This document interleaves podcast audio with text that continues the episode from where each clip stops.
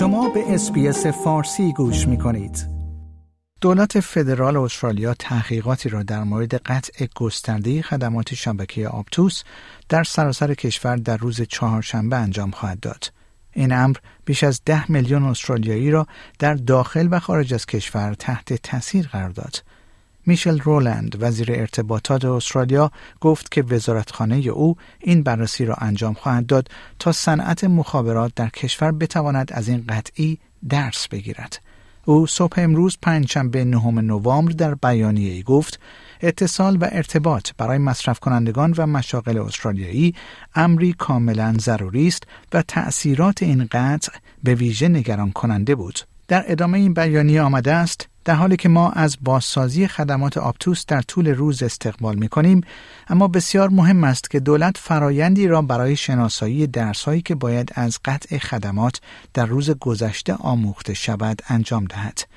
وزیر ارتباطات استرالیا گفت که این شکست نشان می دهد که هیچ شبکه‌ای در برابر وقفه های بزرگ مسون نیست و بهبود فرایندها پس از قطع خدمات بسیار مهم است.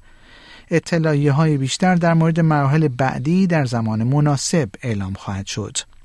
این در حال است که اداره ارتباطات و رسانه استرالیا به طور مستقل ارزیابی را برای بررسی انتباق شرکت آپتوس با قوانین مربوط به تماسهای اضطراری آغاز کرده است. مشتریان و کسب و کارهایی که با شبکه ارتباطاتی آپتوس کار می کنند در حدود ساعت چهار صبح روز گذشته و پس از قطع شبکه تلفنی که مانع اتصال افراد به اینترنت یا برقراری یا دریافت تماس می‌شد با مشکلات جدی روبرو شدند.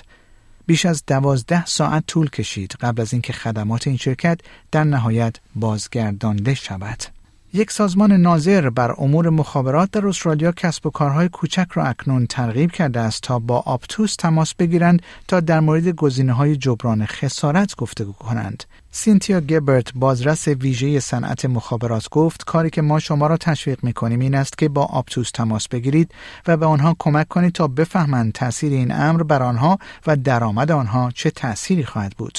وی افزود این چیزی است که ما فکر می کنیم شما باید به آپتوس بگویید تا آنها درک کنند که چه نوع جبران خسارت ممکن است کار درستی برای شرایط شما باشد.